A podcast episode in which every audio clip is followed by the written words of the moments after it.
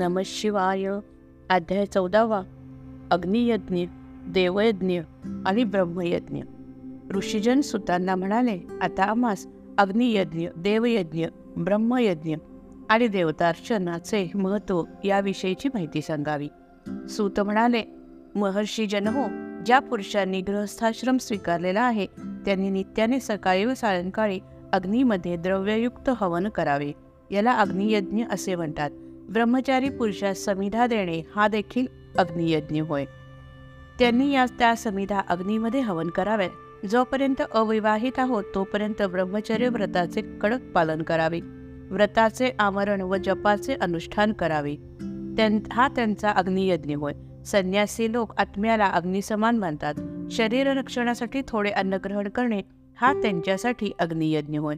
दिवसा सूर्यामध्ये अग्नी अधिष्ठित असतो. त्यामुळे प्रातःकाली सूर्याला दिलेली आहुती अग्नियज्ञा समान आहे. इंद्रादी सर्व देवत देवतांसाठी अग्नीमध्ये आहुती देणे याला देवयज्ञ म्हणतात. चुडा करणाऱ्या संस्कारामध्ये विधियुक्त हवन कर्म केले जाते तोही देवयज्ञ होय. देवतांना प्रसन्न करण्यासाठी यज्ञ करणे हा देखील देवयज्ञ होय. नित्यनियमाने श्रवण पठण अध्ययन करणे याला ब्रह्मयज्ञ म्हणतात. सकाळी अथवा संध्याकाळी हा ब्रह्मयज्ञ करावा. शिवजींनी सृष्टीच्या आरंभी लोकांना उपयोगी पडावे म्हणून वाराची संकल्पना अस्तित्वात आणली. त्यांनी सात वार निर्माण केले. वाराचा स्वामी सूर्य त्या वाराला रविवार असे नाव देण्यात आले.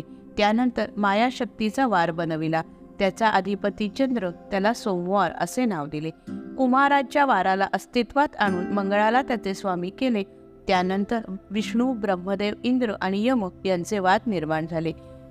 बुध गुरु शुक्र आणि शनी या ग्रहांना अनुक्रमाने त्यांचे अधिपती म्हणून नियुक्त केले.